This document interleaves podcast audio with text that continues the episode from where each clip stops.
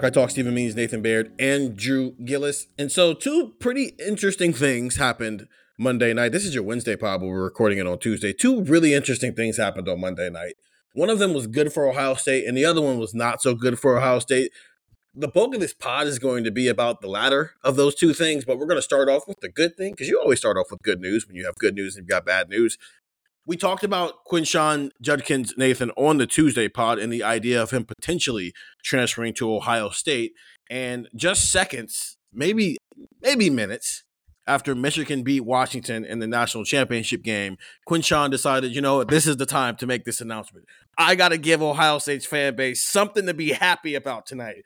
I'm going to be that guy to do it. Quinshon Judkins, Nathan, he's a Buckeye now. Yeah, if you're gonna do it, I mean, why not do it then and like you know flip the narrative a little bit, give fans uh, an extra positive. I mean, fans would be excited anyway to find out this guy with 2,700 rushing yards in two years and 30 some touchdowns is coming to Ohio State, regardless, right? But I thought there was a little bit of flair to do it. Didn't necessarily make my life easier to do it at 11:15 p.m., but nobody cares about that, nor should they. And uh, I, if people watch, I we always do, we've been doing these little YouTube shorts and uh, you can't tell, but I was definitely in my PJs at that point with just like a hoodie thrown on. So um, it's you know we're burning burning the, the midnight oil for for this, and uh, the transfer portal era has has had those things popping off at any time of day or night. Uh, but it's it's massive news for Ohio State, and we still don't know for sure if this is him being paired with TreVeyon Henderson, or if this is TreVeyon Henderson. I mean, insurance is probably too insufficient of a word. I mean, he is uh, what would have been considered one of the best running backs in the country coming into next season. Like these two guys would have both been in that conversation, and Ohio State could have both of them in the same backfield, and that is not something that we. I mean, we looked at this roster and we look at maybe it was going to be Henderson, Hayden, and two freshmen, and you thought, okay, they could probably stand to add somebody to that, but until last Thursday, nobody knew for sure that Judkins was going to be in the portal.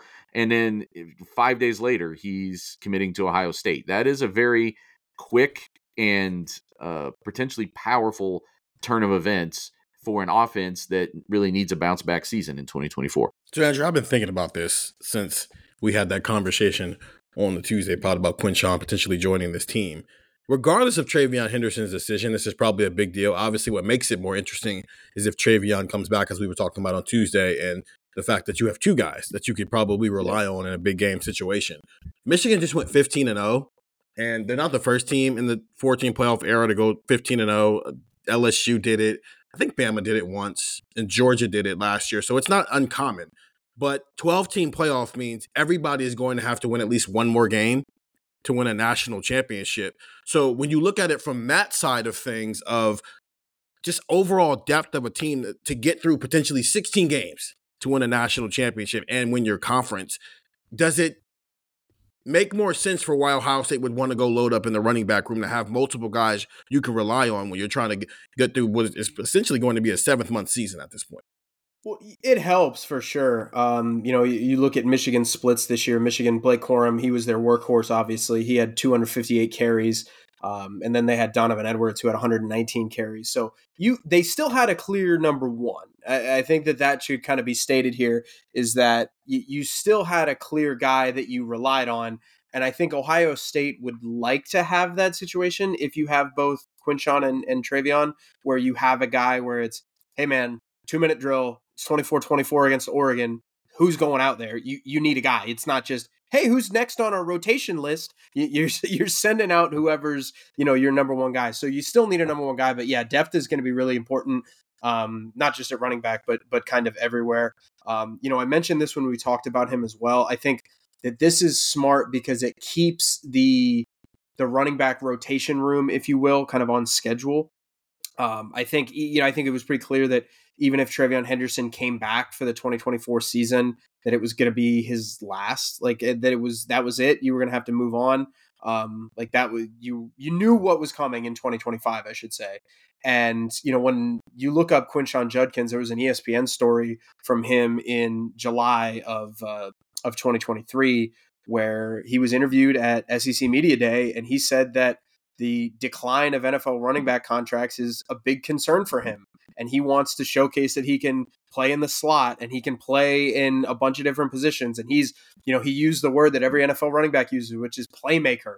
You know, they want to be known as a playmaker, not just a running back, a playmaker where they can be used in the slot, they can be used in the passing game, they can be used in a bunch of different areas and I understand we haven't talked to him yet, but that just kind of reads to me as a guy who's, and especially with this transfer, that reads to me as a guy who's looking to get one year and then go to the NFL.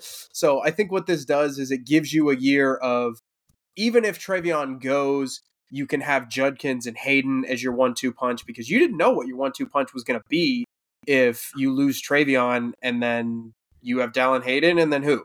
James Peoples, a, a transfer coming in. You know, th- this just gives you a great one-two punch, whether or not TreVeyon comes back. And, and, I think that that's the most important thing. So yeah, you build up depth, and it keeps the running back room kind of on track, kind of like we talked about with quarterback, where you can build up some of that depth. You have James Peoples coming along. They redshirted Dallan Hayden, so you have him for apparently as long as you want. They've got options at running back, and I think this kind of just it kills a lot of birds with one stone. I think. Nathan, just hypothetically, if TreVeyon Henderson does come back, Blake Corum's graduating, so he's not going to be back next year. Donovan Edwards can still come back. I don't. Nicholas uh, Singleton and Kaytron Allen didn't have the best year, and maybe you want to throw in the, the aspect of the Penn State's offense as a whole wasn't very good, and maybe that impacted them. But the point of the matter is they weren't. They didn't necessarily live up to the billing of, hey, we're in the conversation to be the Big Ten's best running back tandem. Just I don't know, the idea of TreVeyon Henderson, who we know can be a thousand yard back when he's healthy, and Quinshon spent the last two years down at Ole Miss doing that. Could this potentially be the best running back tandem heading into 2024 in the Big Ten?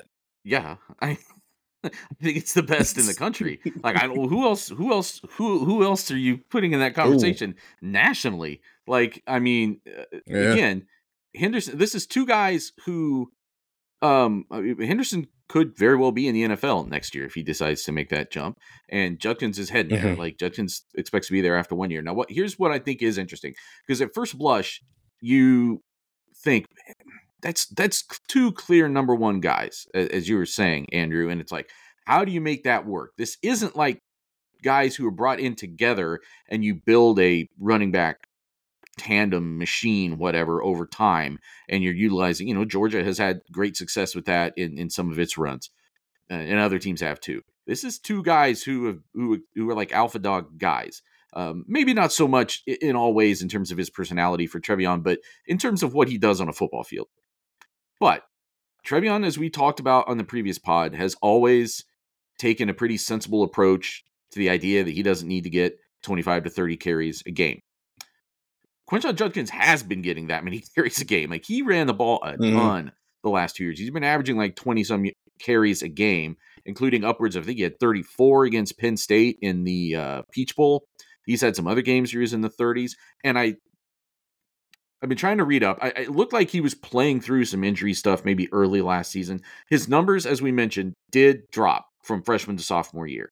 From and there could be other dynamics in the offense that that factor into that. But it was like 5.7 yards a carry down to 4.3. And he had, I think, almost half of his games, he was averaging under four yards a carry. Now, his running style is different than TreVeyon's. TreVeyon is definitely the more like get him out in space, open field, break it away. He obviously had added better vision, better you know uh, ability to to weave his way through things this past season, which made him, which is why he's playing the best football of his career. But they're they're different running backs in terms of their strengths because Judkins is a lot of yards after contact. It's a lot of you know being able to run through tackles. It's a lot of you know uh, forcing people to kind of miss tackles at, at the point. So it's they're, they're different guys, and I think they can be complementary guys. But my point about Judkins is when you've had 500 and some carries over two years, and you're worried about the the payoff that you could get in the NFL someday, even if you are completely healthy and have a lot of tread left on your tires, then it makes sense maybe to look for a place where you don't have to carry the ball 270 times in the coming season because I don't know that it affects how much of an NFL prospect he'll be, and it might make him a better running back at the end eh, eh, eh, on a game to game basis. If he's able to go in and you could put him in for a series and he just slams away on people, and you put in TreVeyon Henderson for a series and now he's doing the things that he does, um, and maybe you could put them both on the field together because Will Howard, if you look at those Kansas State games, extensive experience using two quarterback, two running backs on the field at the same time. It doesn't really fit what Ohio State has done traditionally under Ryan Day, but if Ryan Day is truly an innovative offensive mind, I don't know, figure it out, man. Like this, you've got when you get an abundance of weapons. I think the the point isn't to like adhere to your personal tastes. I think the point is to find the ways to utilize those weapons the best. So, I think it might in the long run be the more strategic decision and, and, and why Judkins would come here without at least a public announcement from Henderson what he expects to do. He may already know. They may already know internally what Henderson expects to do. It's just something that hasn't become public yet. We're not 100% sure on that. The lean had been for him to come back from everything we were hearing, but nothing's finalized yet there until he comes out and says it. So I think that this might be a situation where Judkins was tremendous as a freshman. He was still very strong at times this past year. Um, and I think that it's possible that this setup could maybe, you know, avoid some of that wear and tear that had built up over the first two years and builds up over the course of a season and makes him a, a stronger runner. The one thing I do worry about there, not worry, wonder, I wonder about it, is there's also the kind of back that like needs to get in a rhythm, needs to like take a bunch of contact and like kind of get going. And if that's him, then I, I don't know what his usage pattern is going to be if that to help make that happen. I we don't know yet. There's a lot of unknowns in this situation how it's going to fit together. But in terms of just what it means for this room, I mean, again, at, at one point we were thinking, oh, they probably need to add another running back just to just to like raise the to take running back depth off of the list of things that could be a potential problem for 2024. Like when you looked and saw, okay, well, if Henderson doesn't come back and it's Hayden and two freshmen, you got to have somebody else. And maybe even if hey, even if Henderson does come back, do you only want four scholarship backs in that room? Uh, but this is not just adding depth. This is this is adding a star running back to your already potentially pretty strong room. And the, the floor has been raised a little bit for this offense a little bit more. I don't know again how it all going to piece together and and how it works in the long run. They do have to fix some offensive line things, but what it means for the, the security that it should give Will Howard and Devin Brown and the rest of this offense is is pretty obvious. Well, and I think too, there's a line between kind of like you were saying of you know the wear and tear and and all those things, and not kind of wanting to to burn out your backs. There is also the line between he was the guy at Ole Miss, and you right. don't want to show up at Ohio State and then be in a situation where Ohio State's playing Oregon and you get six touches. You know, you get seven touch. Like you, there is a line between kind of understanding that I hey, look, I want to be in a situation where I can either, you know, if TreVeyon Henderson is gone, then this is obviously a moot point. But if TreVeyon Henderson is here, I think you got to also kind of have an understanding of I'm not going to show up somewhere and be the two. Like this is going to be a 1A, 1B, or even like 1A, 1A type situation because there you want to boost your NFL draft stock. That's why you do this. You know, you want to do these type of things so you can have a, you know, more successful professional career and develop better.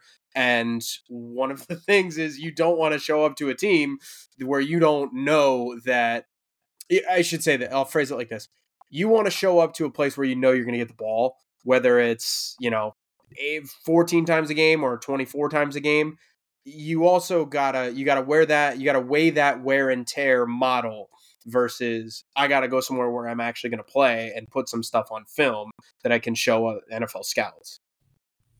And I think that's where the mindset becomes important. And you know, I know that Ohio State fans right. look back to 2018 and see where that didn't work between Weber and Dobbins, and it was a a a problem for what should have been or what uh, in other, otherwise was a pretty tremendous offense.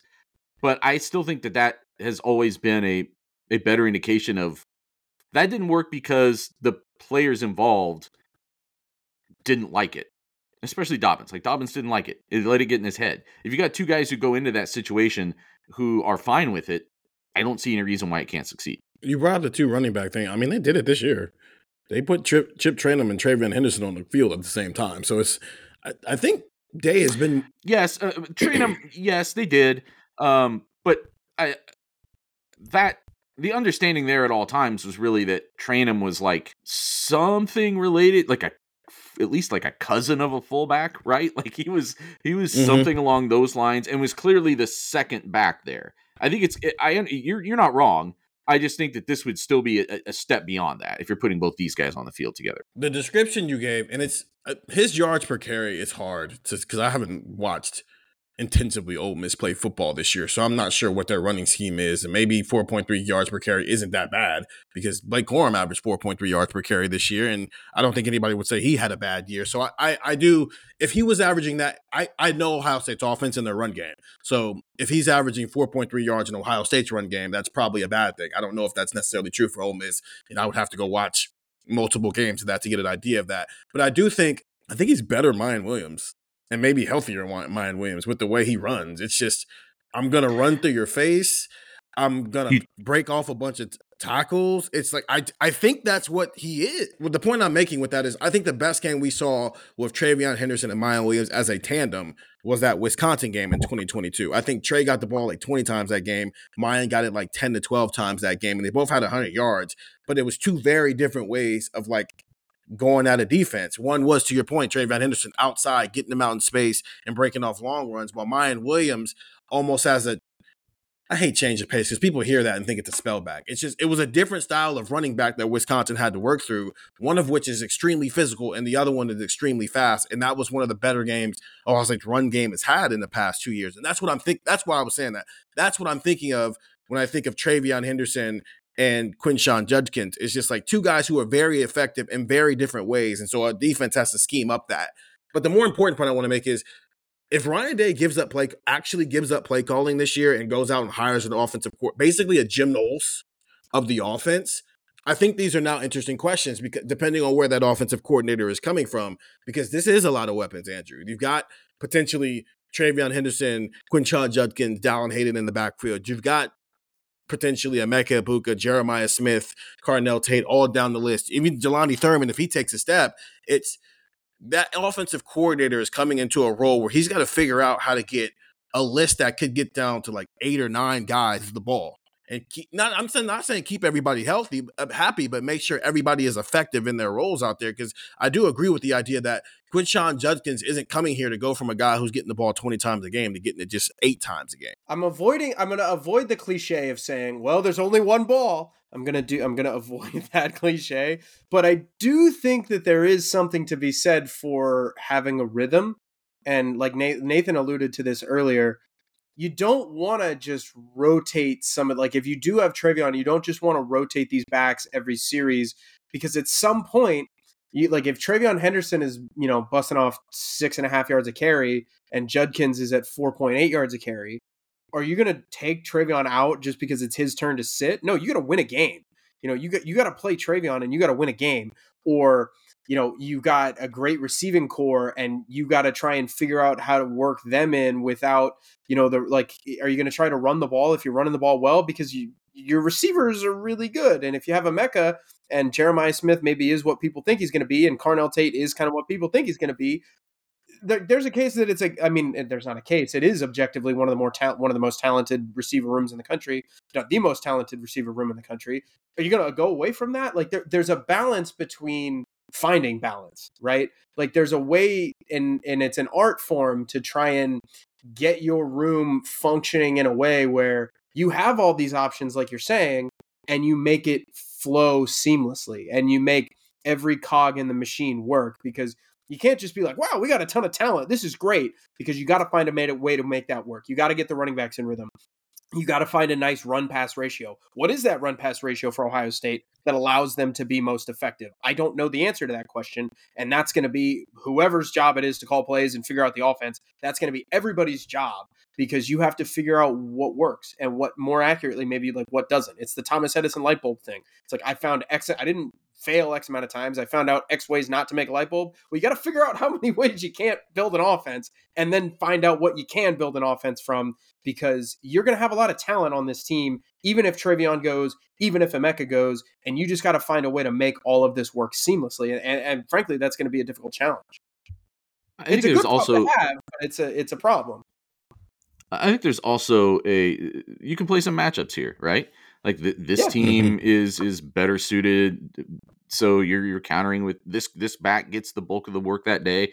You're also making teams again. If if Trevin comes back, you're making teams decide like play by you know series by series, or sometimes you can make substitutions in the middle of a series, right? Like do are they do they need a, another backer on the field, or do they need to go with a a, a slot? Like they feel like they need a slot on the field uh, or a nickel to defend against what Ohio State's doing passing wise, that makes them more vulnerable against a back like Judkins. It's like there's a lot of things that um, you can play with here, and I, I feel like it's just getting weapons and then leveraging those weapons against what a def- defense's weaknesses are. And the more weapons you get, optimistically, I think the more ways you can do that. I think the one question people will have, and until we actually see how it plays out, um, you know, and this might be an November conversation, frankly, is how does this work just in terms of two guys truly sharing the number one job? Uh, because that's, I think, what would have to be. I don't think Judkins would come here to be a complete afterthought. So, um, or, or even like a true backup. I think there's going to have to be some concession to him being a, a big part of the offense. So, how does that look? And how do these guys how do these guys feel about it? How do because again, on paper it made sense in 2018 sort of, but it didn't make sense in practicality because of how the guys actually felt about it. So Quinshon Judkins, newest member of the Ohio State football team, transferred from Ole Miss. This is the second time Ohio State's added a transfer running back in the Ryan Day era. If you remember Trey Sermon back in 2020, I have still not physically been in the same room with Trey Sermon. And I covered him for an entire year, like face to face with him because everything was on Zoom. That was a weird year. Like he wasn't the starter, and then he was a starter, and then he wasn't the starter, and then he turned into Ezekiel Elliott for two games, and then he got hurt, and then we never heard from him again, and then he was NFL draft pick that next year. So maybe there's a similar path here, though it's a lot smoother and not just this ultimate high for two games and then turns into absolutely nothing for the rest of those games. But that's Quinshon Judkins. I did ask our texters about Quinshon since it did happen in re- relation to the Michigan game. I just asked, did that commitment seconds after the game help ease the pain of the Michigan win? 52% said yes, 48% said no. Get the text 614-350-3315. When we come back, we're going to get into the fact that Michigan won the national championship last night, well, Monday night. Jim Harbaugh said he can finally sit at the big boys table with his father Jack and his brother John, which is I texted this to Andrew last night actually. The Harbaughs have the chance to have the greatest year in family history in sports if if John Harbaugh and the Ravens win the Super Bowl because you would have that plus Jack Harbaugh is just getting to sit back and watch all of that. But it's not a good thing for Ohio State, Nathan, that Michigan has won a national championship. Let's just get into the first question. Well, the first thing I asked is how many people just watched the national championship game. 73% said yes, 27% said no. But here's some of the other questions. Like I said, 614-350-3315 if you want to participate in these surveys and everything else that comes along with the text. I promise you, it's worth your time. Two week free trial, 399 after that. Michigan winning a national title is dot dot dot. And the answers I gave them, Nathan, the worst possible way this season could have ended. It sucks, but it's not the end of the world. Good for the Big Ten, and the best motivation Ohio State could have gotten for 2024. How would you have answered that question, and what do you think won from the Texers? Well, so many of those are not mutually exclusive. Um, it could be good for the Big Ten and the best motivation for 2024, but also the worst way for a season to end. Uh, Mhm. From an Ohio State fan's perspective, um, I, there's part of me that wants to say the worst possible way for a season to end. I mean, if you're, uh, you know, this is this is Ohio State fans of a certain commitment level, and if you're that in on it, then you probably feel it that viscerally. At the same time, you may also not want to give Michigan that satisfaction of saying that you feel like it is the worst way for season to end. I'll, I guess I'll still say that.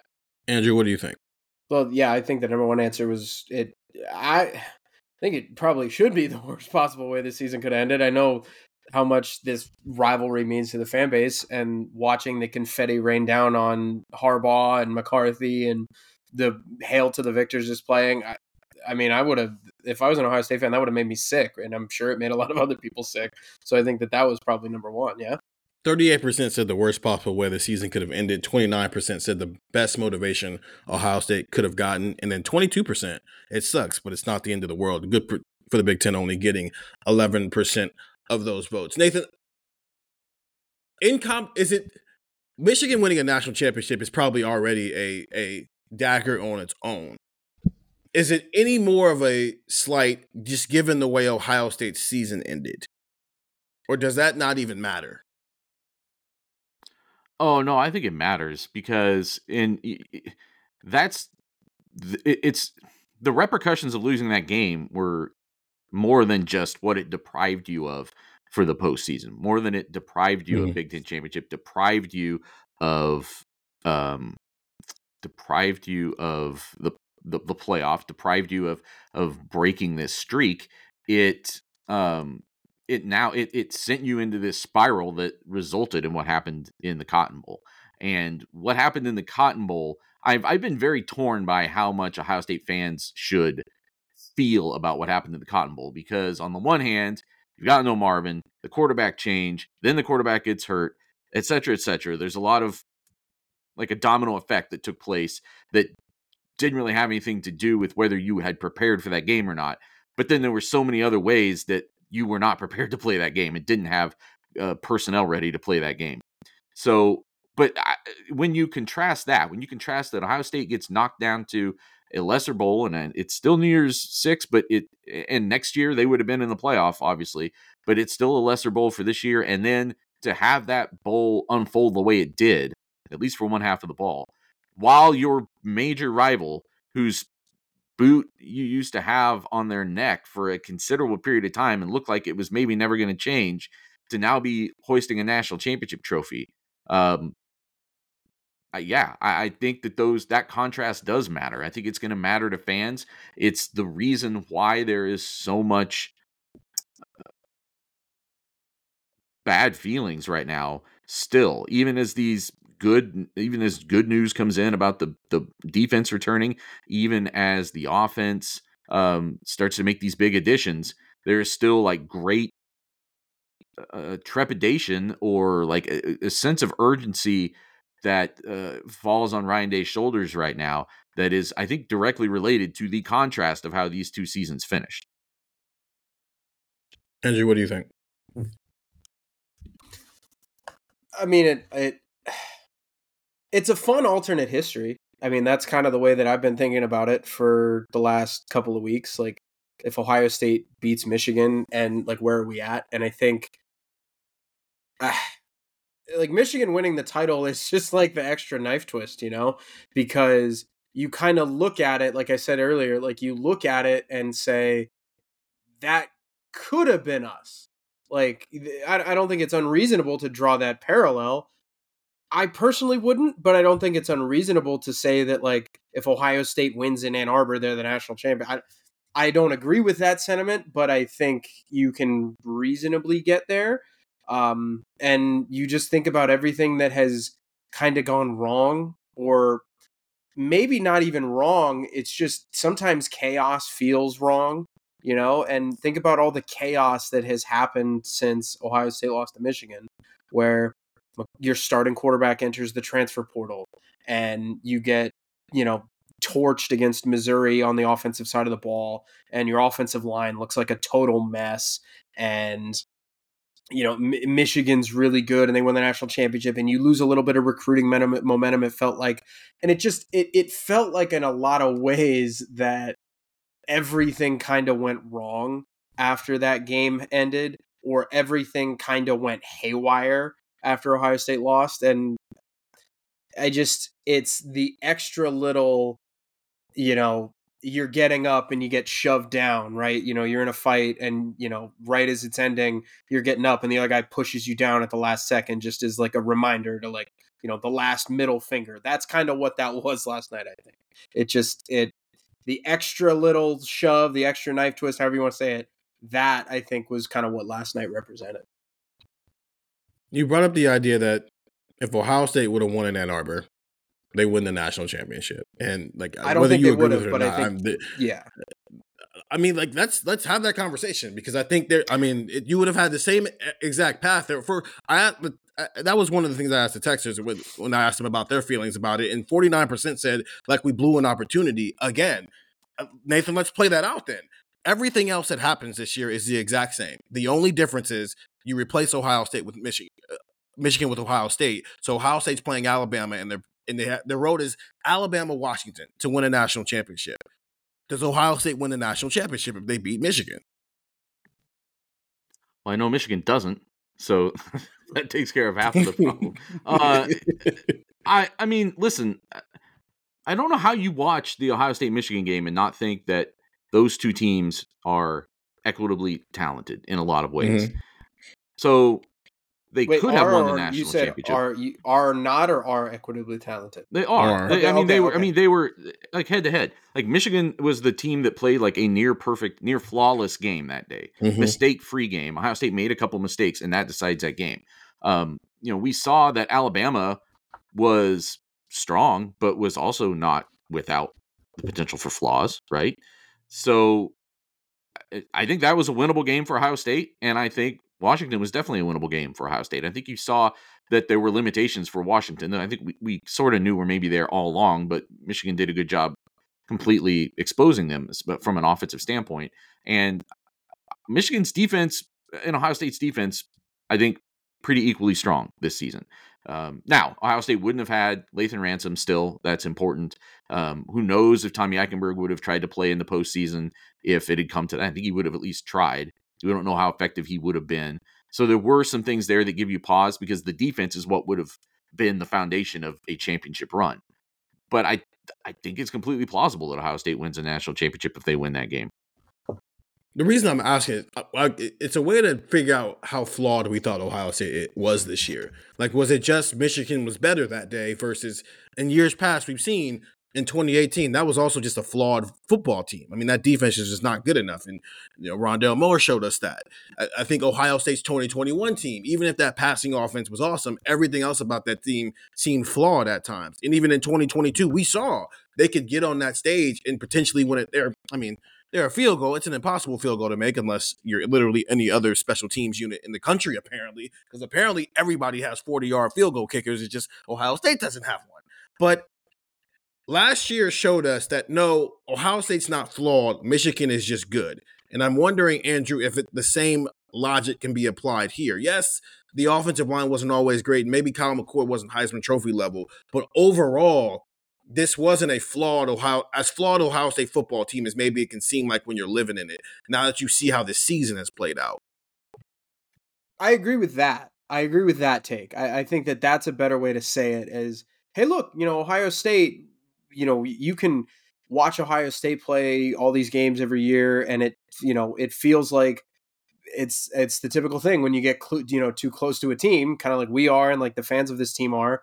You think that your weaknesses are just you just can't get over them and oh my god parker fleming is the worst football coach that has ever coached in college football history and the offensive line is the worst offensive line ever. It just feels like everything's worse and it also feels like your strengths are the best strengths right? It feels like you have the best every like everything that's good for you is the good everything everything that's bad for you is the worst of everything and i think that it, it just goes to show you that hey, look, like other teams have flaws too. JJ McCarthy didn't light the world on fire in the national championship game, right? Like everybody talked about Ohio State's quarterback play kind of not being up to par all year. Well, Michigan didn't really use their quarterback to win the national championship. They just decided to run all over Washington, and that's the way that they did it. So I think you could look at a couple of different things and be like, wow, they're pretty equitable talent wise.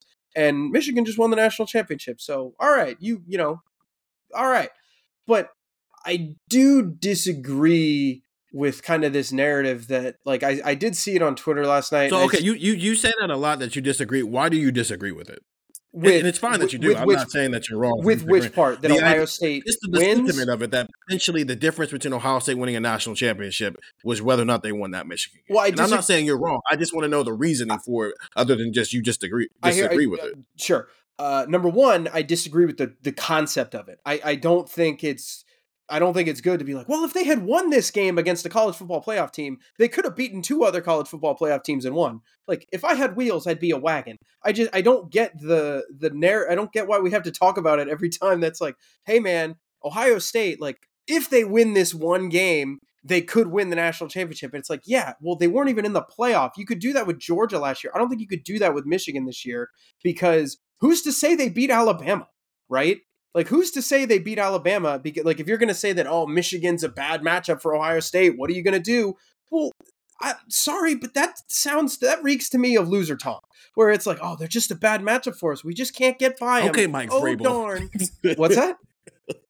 Okay, Mike Vrabel. Yeah, I just I don't I don't like that argument where it's like, ah, you know, they're just a tough matchup for us. They're just I don't know what we can. Okay, Okay, so let's let's let's Get- let me ask you. a que- get better. Do beat you- 'em. So there's that. You, wa- so the you concept watched of it- Alabama. yeah, the concept of it I disagree with, but on the field, like let's say Ohio State scores on that last drive against Michigan, and they go in a college football playoff against against Alabama. Does that I- I- does the offensive line hold up? Like, d- are we confident in Ohio State's offensive line? I understand the Missouri game was a total mess, but like, l- does the offensive line hold up against Alabama? We were so worried throughout the year about the offensive line, and we're like, man, like, I don't know what's going on. Like, how do we feel about this? Like, is the offensive line going to be able to hang against Michigan? Okay, well, the, the offensive line. Imagine now you're facing a bunch of five star dudes, right? Like that would have been uh, maybe the best defense you would have faced. And hey, look, Michigan's got a great. I don't agree with that at all. I don't know if I agree with that. I mean, sure. Alabama has like they're they're they have Dallas Turner who is awesome. Yep. But I think there is a significant gap between Dallas Turner and the rest. Honestly, I think Jalen Milroe and Kyle McCord just would have been spending the day running for their lives though, because both of these offensive lines wouldn't have been very Yeah, good. but sure, I, and I agree with that. I do agree with that. That Ohio State's offense, or Ohio State's defensive line, could have absolutely done what um, uh, what Michigan's defensive line did, where they just caused complete and total confusion. But I mean, does uh, you have Kool Aid McKinstry back there in Alabama's secondary? Does does Caleb Downs matter? Because Caleb Downs is really good, and Caleb Downs is a future NFL first round pick, and that's a dude who can really kind of make some problems for you in the passing game. And I think that that's an issue. And then you would have played like I, I just don't know if Ohio State would have beat Alabama, and I would have probably like I think the line on that game probably would have been Alabama minus three, maybe. Like Alabama probably would have been favored in that game. Um, or it would have been either way. It would have been a three point pick 'em. It would have been again close. And then you got to play Washington.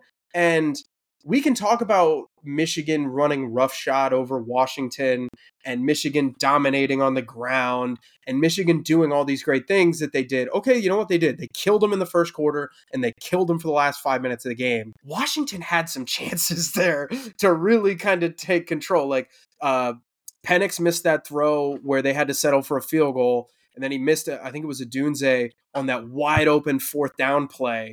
And this is again, it's ifs and buts for candy and nuts. I get it, but Washington wasn't net like Washington had four drives during that game where they could have tied the game, and they didn't do it. And that one, that's a credit to Michigan's defense, but two, like Washington was there right? Like, it, I, I'm not going to look at Washington as like, oh man, Washington was just outclassed at every single level by by Michigan. I, Washington had some chances to really kind of take control there and get themselves back into the game because for a while Blake Corum didn't do much of anything on the ground. So I I don't know, like how does that match up against um against Washington? I think Ohio State beats Washington. I think Ohio State has a much easier time with Washington than they do Alabama. But I just I, I don't know if you can look at it and be like, well, if they had beaten Michigan in this hypothetical world, then they may have beaten Alabama, and then they probably beat Washington. I just don't like doing that argument. I don't think Ohio State would have been. I don't think Alabama would have been favored over Ohio State. I mean, we looked at those numbers late in the season. If you, That's if you went probably by the Tishu what, Index, three? the only team that was favored by Ohio State on a neutral field, I think, was Oregon and Michigan um, among the the playoff contenders. that was late in the season. We looked at that, so I think I think Ohio State would have probably still been favored in that game, especially if it was being played in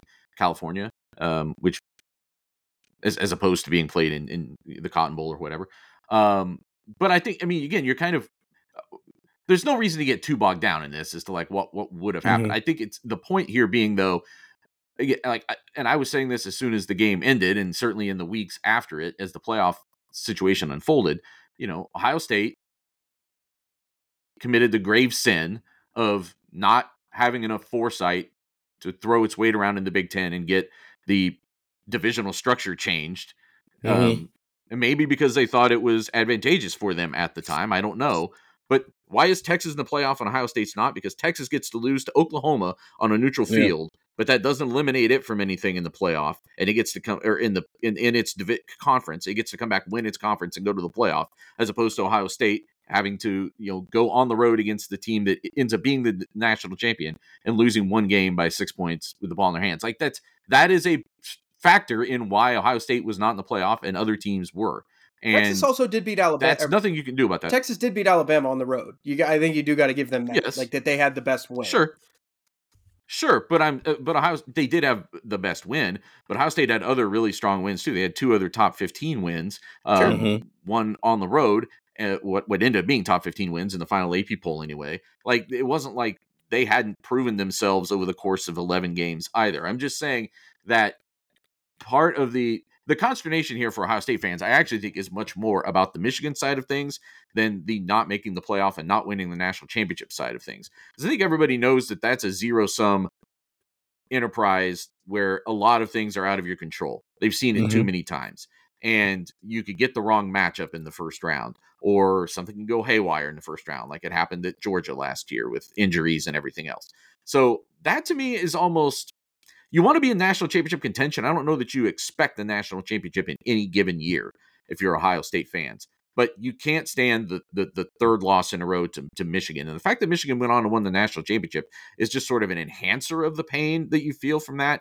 But it's the fact that you, no matter what you do, different styles, different quarterbacks. The defense mm-hmm. is finally fixed and awesome. Like whatever you're doing, it doesn't work when you get on the field against Michigan. And kind of like what you were saying, Andrew, you can say the same thing you just said about the Michigan Wisconsin national championship game to each of these last three Ohio State Michigan games.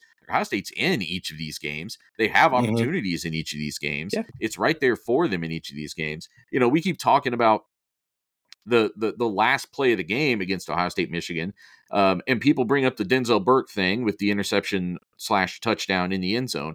But really, if Ohio State just makes one defensive stop earlier yep. on that last Michigan drive yep. and either forces Michigan to have to attempt a super long field goal or gets mm-hmm. the ball back via punt, takes three points off the field, changes the complexion of everything. If Ohio State's driving there at the end of that game, only down by three instead of only down by six, who knows what happens? So that's how thin the margin of of of anguish is right now for Ohio State fans. Yeah. Like they know it was right there, but that doesn't when it's the third one in a row it's it becomes it, each one just sort of builds on its on the last one. So the, then to see that Michigan then goes on and wins a national championship, it's not mm-hmm. that you know that you would have won the national championship, but you know that you were national championship caliber. Yeah. Mm-hmm. And then sure. don't even get to go to the playoff for a third year in a row. You know your national championship calendar and you can't beat Michigan.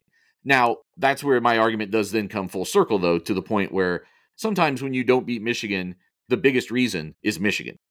That hasn't been the case always in the past, but it was the case this season. Michigan was that good, played that well on that day. That's the ultimate reason why Ohio State didn't win that game. What was Michigan? And I think that's third, where the third 15 and 0 team in college football history. I think. I, I think so. Yeah, I think so. They, yeah, they were just I, I think war machine this year. But that that's where the uh, when I the crux of it, it this could have that could have been us. You know, missed opportunity comes from is that to your point. This is a nationally national championship caliber team who can't beat its rival, who also just so happens to be a national championship caliber team. And so when you do have those conversations in your head of, oh, that could have been us, oh, this is a missed opportunity, it probably stings a little bit more. It's different when it's just like some random eh, when it's Clemson winning a national title or Bama or Georgia, or anybody else. That's in a different world. Like you don't even like you have to get on that stage to even play against those teams in the first place. With Michigan, you get you're guaranteed to play them every single year. And when you can't get past that, that probably sticks another thorn into all of this. Let's take a quick break there. And then, because there's still the Jim Harbaugh aspect of this as we look towards it in the future and whether he's going to be here or not, but then also how this maybe impacts Ohio State and how even more going into the 2024 offseason. So we'll get into that more when we come back here on Buckeye Talk. Do you think Jim Harbaugh will still be Michigan's coach in 2024? That's the question I asked our texter 614 350 3315. And this has been a song and dance that we've done for the last three years. And every year, Nathan, it seems like it gets a step further and he still ends up at Michigan. Michigan anyway. I mean, last year he's interviewing with the Vikings and it didn't turn into much else because he ends up back at Michigan. But there's a lot of extra this time around that didn't exist back then. Back then, it was pro- it's a dude who's you know you're, you're, testing the field. You're seeing who still loves you out there. You've been in the NFL before. You've played in a Super Bowl before. Well, coached in it. I don't think he ever played in one as a player, but he did coach in one before. So you got to see what your interest is like. But the sign stealing stuff, the recruiting stuff that happened at the beginning of the year. This dude coached eight games of the 15. He coached basically half of his team's national championship season. When you throw all of this stuff in the pot, plus the NFL stuff that has popped up once again, I'll ask you first. And do you think Jim Harbaugh is going to be back at Michigan next year? I'm starting to slide more into the no category mm-hmm. that he'll make the jump. It's because you know you've you came to michigan and you accomplished what you came there to do. Like you were the guy who was supposed to come in and save the program after two failed hires in a row. I mean 2014 ohio state is hoisting the national championship trophy and michigan's firing mm-hmm. its coach. They went five yep. and seven that year. They were they were done. And they were an also they were an afterthought from a national perspective. And as I talked about when I first got here in 2019 and we started talking about the Ohio State Michigan series, I made the point as someone who grew up in the Big 10 footprint but wasn't emotionally tied to either of these programs that this isn't how it's supposed to be. Michigan's not supposed to be a tier below or two tiers below where Ohio State is. Like that that's not the natural order of things. I'm not saying Ohio State should be below Michigan, but Michigan was not where it was supposed to be. Like all was not right with the, the greater college football world. I understand it was from the perspective of the Ohio State fan, from the just but just at large, Michigan was not where it was supposed to be, and now it is. It's supposed to probably win a national championship once a generation. It's been 27 years. Like for Ohio State or for, for Michigan to hmm. win one national championship every 27 years is nothing crazy. I don't think that's they're that caliber program historically across college football, and what they have access to from facilities and and and brand and everything else. So Jim Harbaugh came here and he did he he corrected the flaw as it related to Michigan. Like he came here and set Michigan back on the pedestal that it was supposed to be on. He put it back at the tier that it's supposed to be at. And he there's not anything left for him really to accomplish here. I suppose you could try to build a dynasty. He also knows there's 44 seniors leaving and maybe his quarterback and who knows who else. And you're going to have to kind of restart things a little bit. And if you have an attractive offer to go to the NFL and go back to the level where you didn't get the job finished, where you got to a Super Bowl but couldn't win it and lost your brother, by the way, like I think that there's mm. probably a great enticement for him to do that. The one thing that the does make me wonder a little bit is he has come out as just a a and it's unfortunate for Ohio State fans who may feel the same way to have to like acknowledge that he's done this, but a, a, a real advocate for players and for players at large getting a greater share of the financial boon of college sports mm-hmm. and the passion that he feels for that um, does make me wonder like would you stay around because you know that your voice could help do that. Uh, uh, uh, the other thing we have to mention here, though, um, that gets compromised if you're facing sanctions, and there's two NCAA investigations going on right now. So that may be ultimately the reason why that may that may trump everything else I just said. That may be the reason to leave simply because not only will you have to like restart and and kind of you know not not rebuild but certainly reload at Michigan uh, you are also maybe going to be doing with hands tied behind your back by the NCAA. Andrew, what do you think? I a couple of weeks ago, I would have said, "Oh yeah, he's gone. There's no way he's coming back." And I'm actually the inverse of Nathan. I'm kind of sliding towards he might come back to Michigan because let's lay out the, I, I I did this today and which actually let me let me stop right there if you're a Ohio State fan who's also somehow a Titans fan, I do apologize that Mike Vrabel got fired because that's just a terrible 24 hours for you. Michigan wins the national championship, and Mike Vrabel, a former Buckeye, gets fired for some reason as coach of the Titans. Terrible. But look at the openings in the NFL. Harbaugh is God status in Ann Arbor right now, right? Like he is at a level of you you you can't touch him in in Ann Arbor right now. He is at that level. You just won a national championship. He did it where, you know, Michigan fans rightly or wrongly kind of looked at it at Michigan against everybody, Michigan against the world. They did that whole song and dance and they kind of look at it as this is our leader that's standing up for us. He is at a level now where he's just there. He's he's up with every legend at Michigan.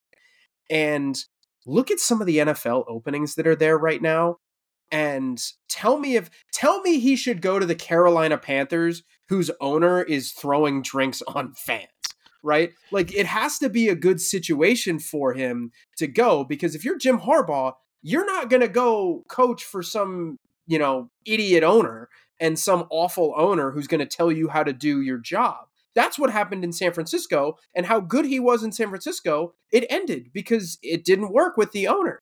And you've got to find a situation where it works with the owner. And does the commanders work?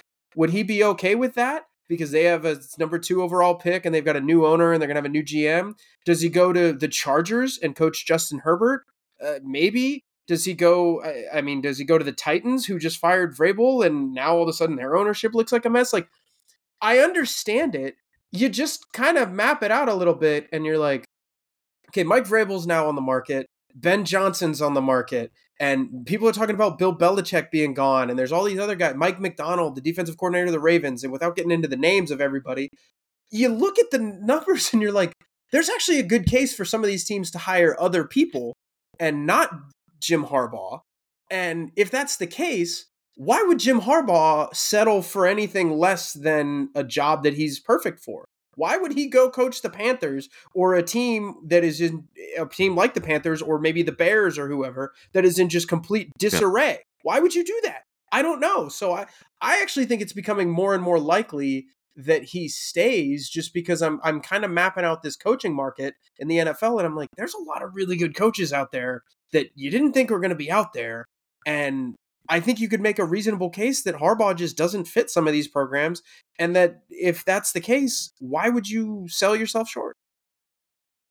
The Bears are the interesting one to me because he is a former yeah. Bear, and uh, if they have not moved on from Matt Eberflus yet, we don't know that they will. There is a lot of support for Eberflus in that locker room. There's a lot of support for Justin Fields in that locker room. Neither one of them might be there next season because the Bears have some tough decisions to make. But that's another one where you know the organization they have not the number two pick, the number one yeah. pick and the number 10 pick in the upcoming draft. And they have a quarterback who you got to see up close and have your own opinions about if you're Jim Harbaugh. Maybe you think that Justin Fields can.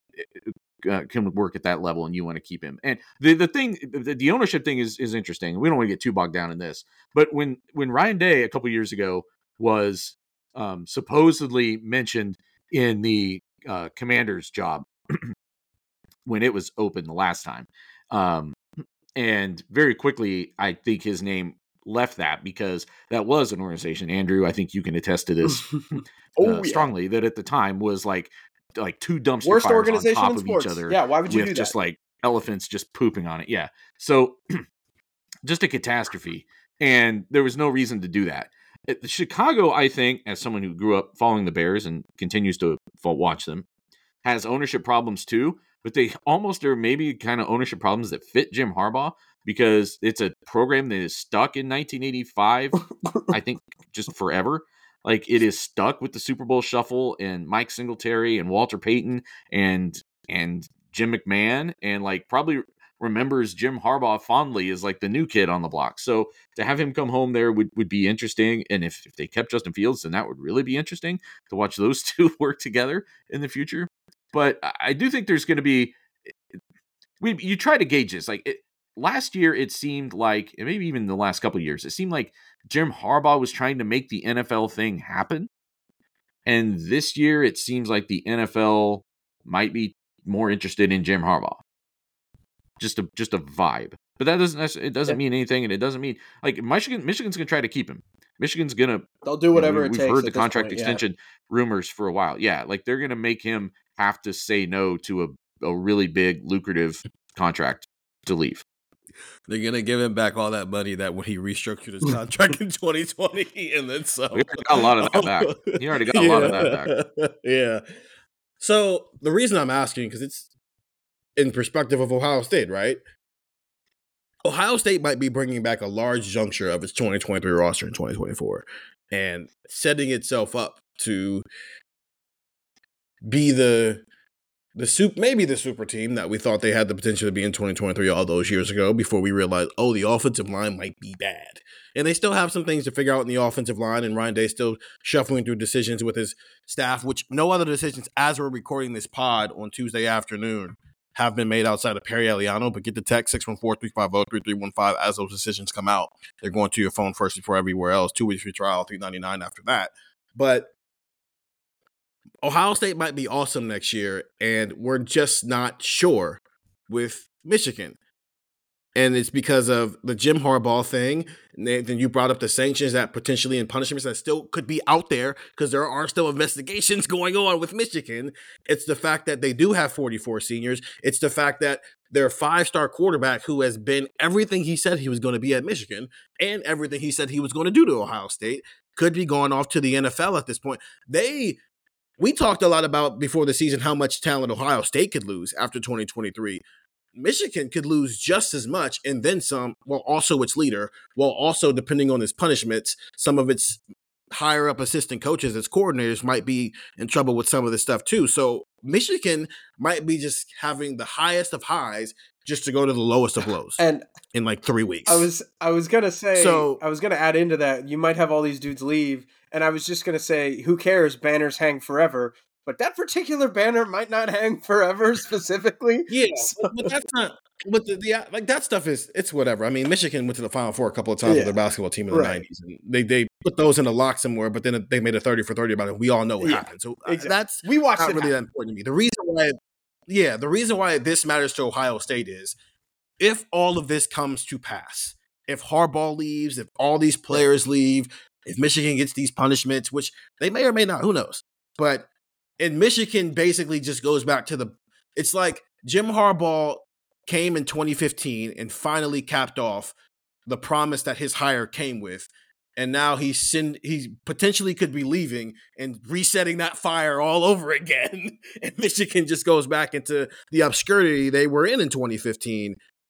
But for an Ohio State program who has lost three straight to Michigan, would that win feel the same? If you do write this rivalry next year, but all that stuff happens to Michigan and it's not quite the team that had been beating you for three years, does it hit the same way, Nathan, as it would have hit if, like, say, Michigan was still going to be one of the five best programs? And the reason why, is let me finish this point and then I'll let you go, because that's part of the reason this stings so much for Ohio State. Ohio State is still good, and Michigan is doing this to them. It's not like when you lost in 2011, where it's like, oh, because like we had sanctions and we were starting Braxton Miller, who had no business starting, and half of our good players just weren't playing that year because it was either go to the NFL or serve a suspension. So that that win almost is just like, who cares? But when you beat a team and you get the best version of them and you do it three times in a row, it does hit hit a little harder. And so I'm wondering if they get basically the 2011 Ohio State version of Michigan next year, how do we cover that game? How do we approach that game? And how does it hit for Ohio State fans if they if this plays out and Ohio State ends up getting a win in Columbus next next year? Uh, do I think it will mean after they win that game that there will be a certain segment of the fan base and maybe a certain segment of, of college football in general that looks at Ryan Day and says like, well, okay, like Hmm. that's fine, but you got to do it again when Michigan's good again. Like, yes, I think Right. that's that will happen. I think, frankly, that's kind of fair at this stage. Uh, however, there's also a lot of Ohio State fans who probably some who are listening who didn't like what I was saying before and, and sound like you're making excuses for Ohio State that uh, who cares if uh, Michigan was one of the best teams in the country? You still got to win. You got to beat Michigan no matter what. And if that's mm-hmm. true, then it has to also apply when you beat them when they're down. So, uh, I, to, for for Ryan Day, it's it's more of a a can't lose than a must win. Does that make sense? I don't know. That probably doesn't make sense. Maybe those are the same thing. I mean, you you can't afford a loss at any costs. So that means that any win is has great value. And you know, uh, the, the the early odds are out. Ohio State's favored by three and a half in that game by the first thing that the odds makers put up, which is kind of crazy. They're also uh, an underdog by one and a half points at Oregon. If you yeah. want to start uh, putting money on Ohio State to be a, a road dog next season, uh, mid October. Those are the only two individual game lines I've seen so far. But there's every reason to believe that with everything Michigan is losing and everything that Ohio State returns, like if I told you that, okay, we're going to go back and replay the game from this past year. Ohio State's going to keep its same defense, uh, and Michigan's going to lose a bunch of people, and Ohio State is going to swap uh, Will Howard in for Kyle McCord. You can't have Marvin Harrison Jr., but you can have the leading rusher, one of the two leading rushers in the SEC for the past two years. People mm-hmm. would be mm-hmm. like, okay, let's go. Let's. I think Ohio mm-hmm. State's chances are good in that game. The spread should actually will probably be higher than three and a half points when that game actually gets here because I think just yeah. from a roster standpoint, Ohio State will yeah. be better when that game arrives in late November. So Ohio State should be favored as it stands right now to win that game. They should have the better roster, but uh, that hasn't really mattered the last three years. It was favored in 2021, it was favored in 2022, and didn't win those games. So it's got to find a way to win this game, kind of no matter what. That's really all that matters at this stage. And now it's especially true, I think, because um, in the past, when in, in 2022 you could lose that game and if the right teams around you were losing you get to still go to the playoff right you almost won a national championship if you if you gotten two more points against georgia so this year that's going to be true going in you're going to make the playoff probably regardless although i did see one bonehead put out a 12 team uh, oh. uh, list that didn't have ohio state. It only had i think michigan and and maybe oregon and washington in it among big ten teams. I thought that was a little eh, i don't know about that. Um but if you if you go into week 12 week 13 14 actually i think next year it'll be because of the byes. If you go into that last game and you've got one loss you are basically guaranteed of making the playoff yeah. no matter the result of that game so it, I think it makes it even a, a more of a must. Not, I don't know about one loss because you could still. Well, I guess. I guess it, it would be true if you don't make the Big Ten championship. I just don't like. I'm, I'm saying like if right. you lose you to Michigan be, and then lose in a Big Ten championship game, you'd have three. That's that's dicey. Well, that's. I guess I'm not assuming you would make the Big right, Ten championship yeah, game if you lost sure. to Michigan. So, right. If you, but I think three three losing in a Big Ten championship game is dicey, but it's not as dicey as already having three. Correct. Is going Correct. nine and three and trying to get in. That's where it's tough. So, yeah, that's where. Yeah, I saw that that line 10, 10 and three. I think still gets you in a lot of years, especially for yeah, hundred percent. Um, I saw that line come out the other day or last night after the game, and I was like, "What?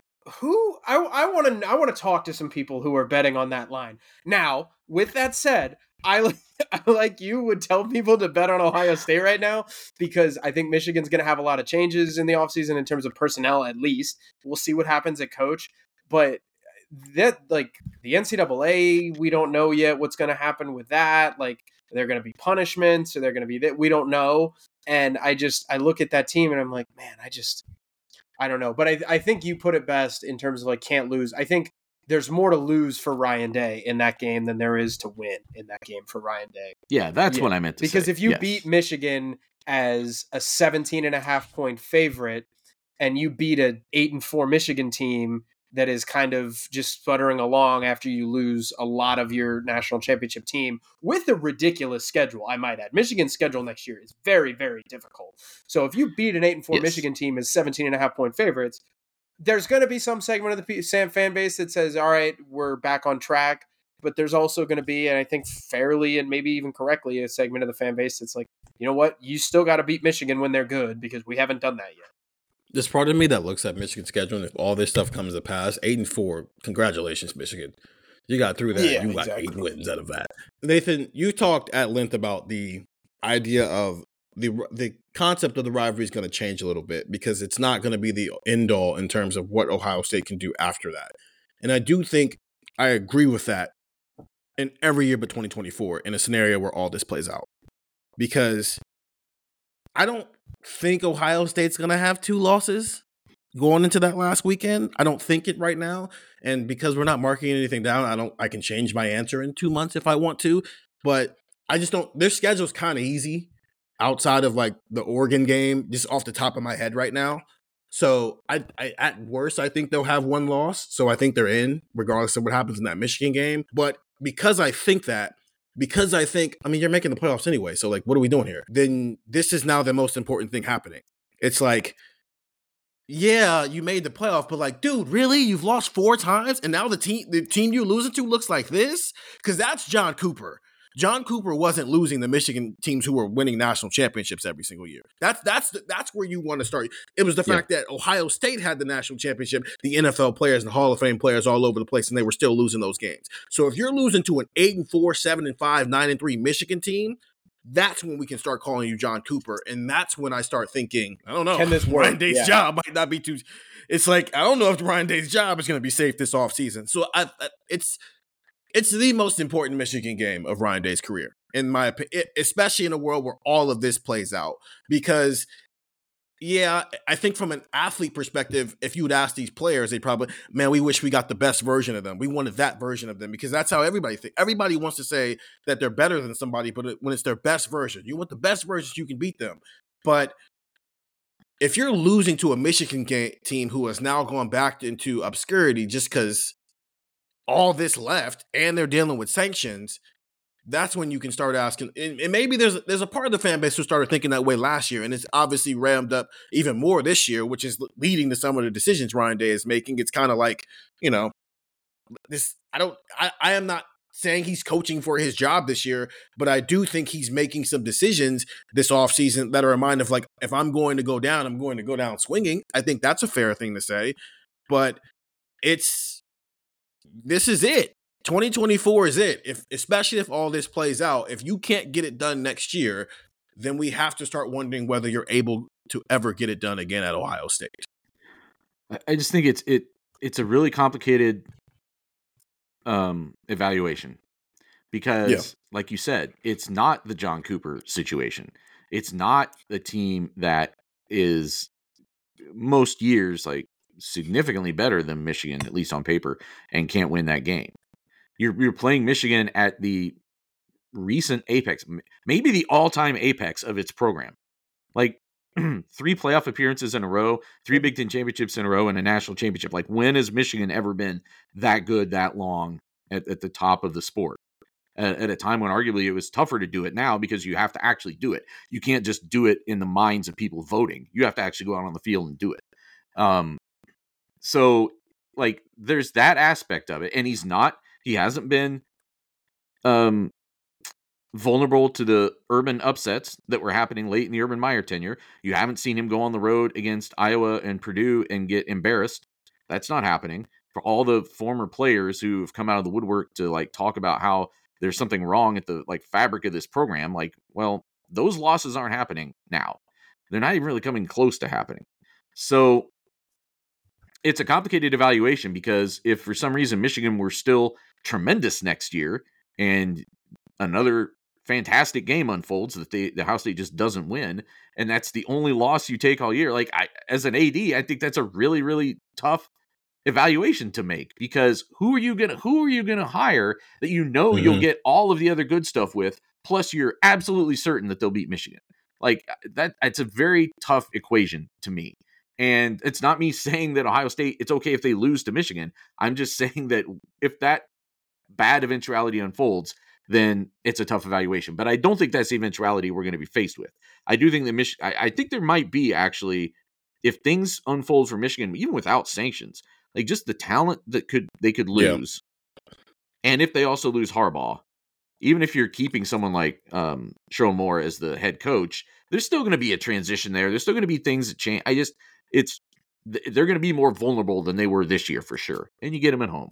So it's setting up for Ohio State to have the advantage there. It's just a matter can they capitalize on it. I think that's the bigger question here because and if you don't capitalize on it there, then it then I think it does indicate some kind of a flaw. If if there if Michigan is clearly a a not in your level this year, then and you somehow lose that game, then then I think it is a problem. It's going to be interesting whenever Ohio State announces its new AD. I think because that's just because that that is an important variable in this is that Gene Smith's not going to be here next year.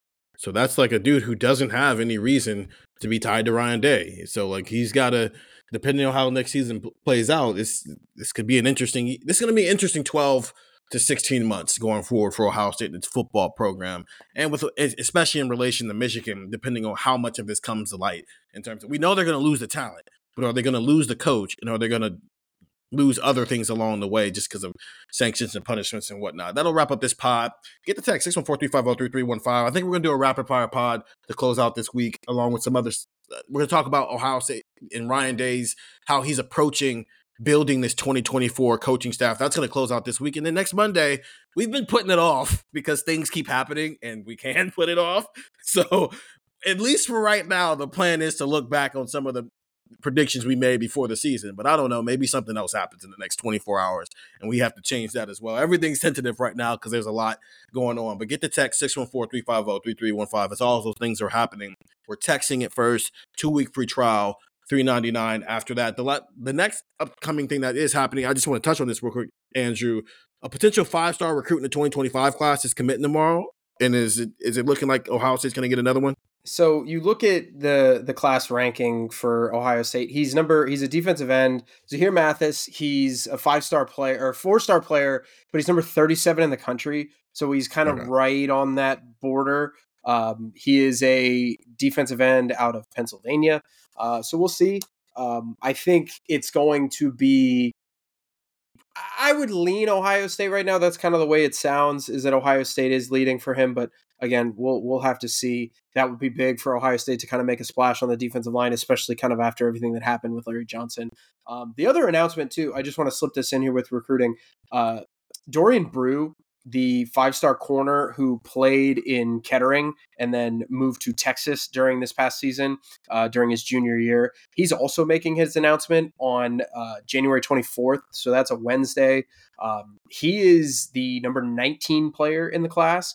And at corner, you've already signed or you've already got a commitment from number six overall player Devin Sanchez. And then you've got Dorian Brew kind of on deck that would be a Brian Hartline level class at corner if you can bring in Brew and Sanchez. Brew and Sanchez, for what it's worth, do train together. So that's the latest recruiting news that Ohio State's defensive recruiting in the 2025 class is off to a really, really strong start, especially if you can get Mathis and, and uh, Brew in this class in these classes. So as you're listening to this pod, you're probably waiting for Zahir to make his decision. And if you want to find out as quickly as possible, get the text 614-350-3315. When that happens, that's the first place Andrew will be going with that news. And that'll wrap up this pod for Nathan Baird. And for Andrew Gillis, I'm Stephen Means, and that was Buckeye Talk.